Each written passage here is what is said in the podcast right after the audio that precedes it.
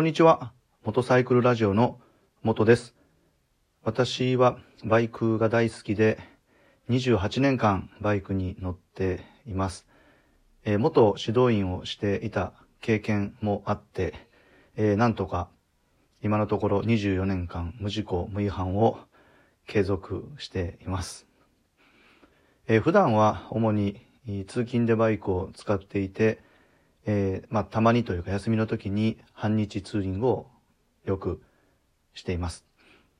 で、今回はですね、えー、左折かの表示板ということについてお話をしたいと思っています。えー、左折かの表示板っていうのをですね、えー、教習所で、まあ、教習を受けている時に一度はですね、あの、聞くことがあるんですけど、えー、まあ、どういったあのものになるかっていうと、まあ、見た目は標識なんですね。標識なんですけど、正式名称は、えー、表示板という言い方で言っています。まあ、呼び方は、まあ、はっきり言ってどうでもいいんですけど、まあ、重要なのは、えー、その表示板の意味がですね、えー、どういう意味があるかっていうことなんですけど、えー、結構ですね、これ勘違いで、えー、一方通行の標識と間違える方が、えー、すごい多かったんですねで。多かったんですねっていうのは私がその指導員をしていた時にですね、えー、あれはどういう意味かわかりますかって聞いた時にですね、えー、一方通行ですっていう方が、大体そうですね、8割ぐらい、えー、そういう方がいました。まあ、2割の方は、あの、よく覚えていて、あ、あれは左折かの表示板ですよね、というふうに、まあ、言われる方がいたんですけど、あの、一方通行とその左折かの表示板も全く、えー、意味が違うんですね。えー、一方通行っていうのはですね、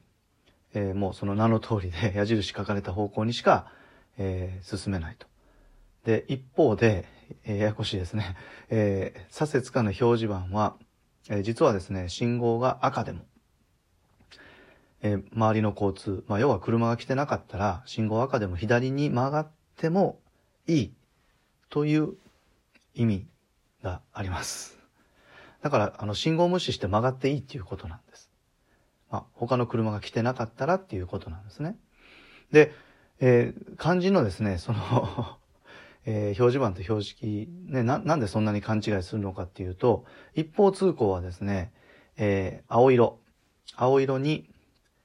えー、白い矢印なんですね。それが一方通行なんです。ああ、あの、見たことあるっていう方もね、多いと思います。左折かの表示板はですね、えー、それがね、あの、逆になります、色が。えー、白い板に、えー、青い矢印なんですね。で、そう言うとですね、え、そんな見たことあるかな？と。えー、いや、信号赤でも曲がっていいんですか？って結構、あの、聞き返されることが多かったんですけど、必ず、えー、教習、まあ、学科教習の中で、えー、左折かの表示板、えー、信号赤でも安全だったら曲がれるんですよっていうのは、まあ、あの、もう全員の方が聞かれてるんですけど、えー、実際ですね、えー、ちょっと時間が経ったりとか、まあ、あと免許取ってね、えー、例えばその左折かの表示板なんて見たことがないっ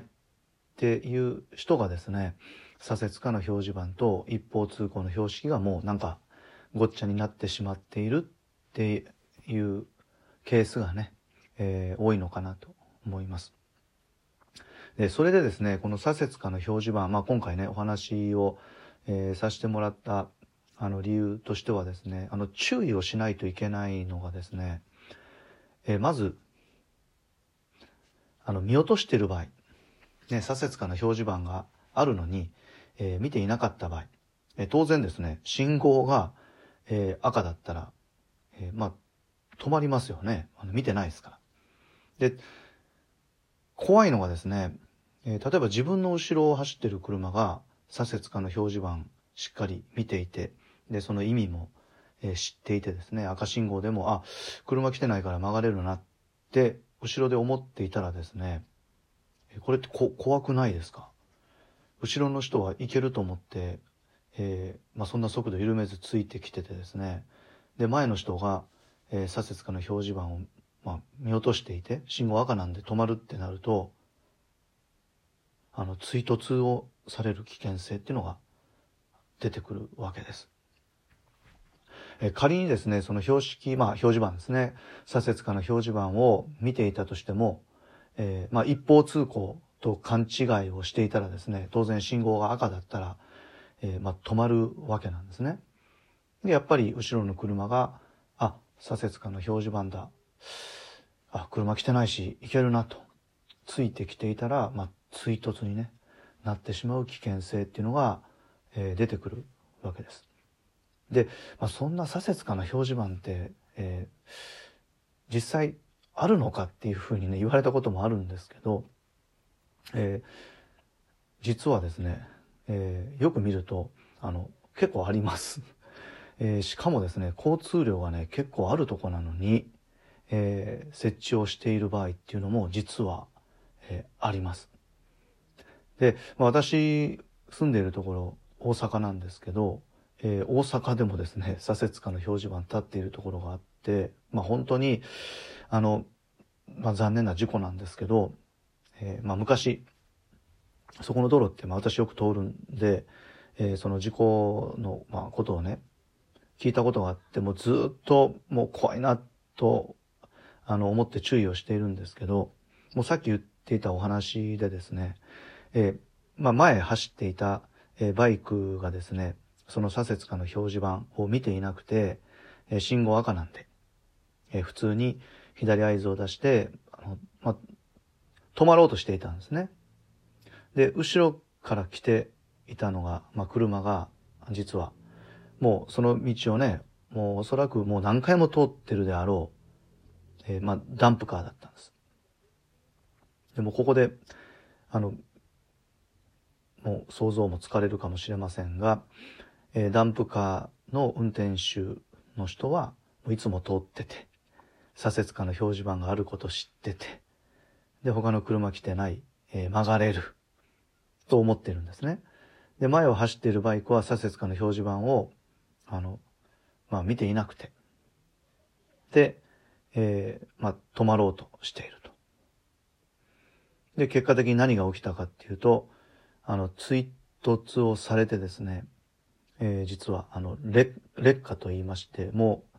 あの、追突で止まったんじゃなくて、まあ、ダンプカーおそらく止まれなかったんですね。もうそのまま、あの、完全に引いていってしまったっていう事故がありました。まあ、私は、もう本当に、あの、ね、バイクがまあ見落としていたって言ってるんですけど、実際は、あの、表示板見ていたけど、意味を間違えていたのかもあの知れないです。ただあの一つ言えるのは、えー、ね、左折かの表示板のあるところで他の車が来ていないのに、まあ、止まろうとして、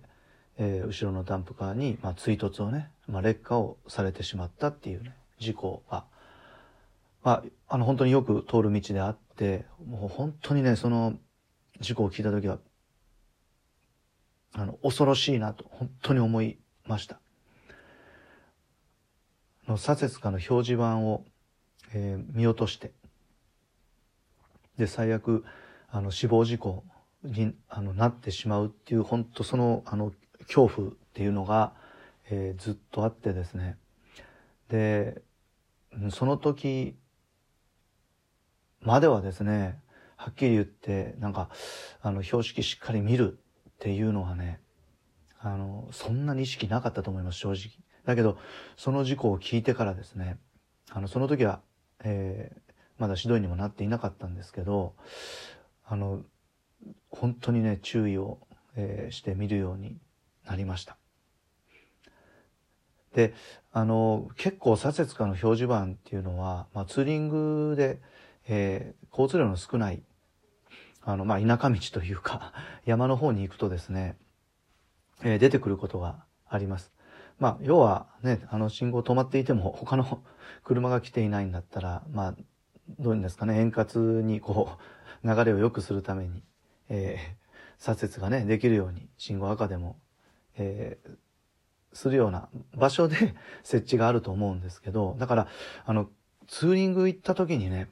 本当に左折かの表示板、あの、設置してないか、まあ、見落としをね、しないように注意をするね、えー、必要が、あの、本当に、えー、あるなと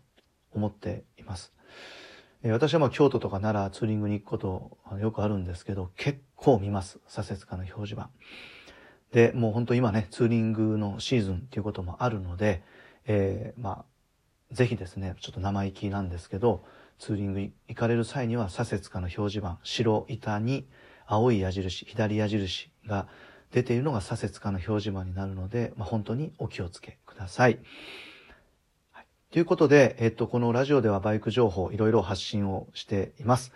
えー、よかったらあのフォローしてください。えー、それでは、えー、またです。さようなら。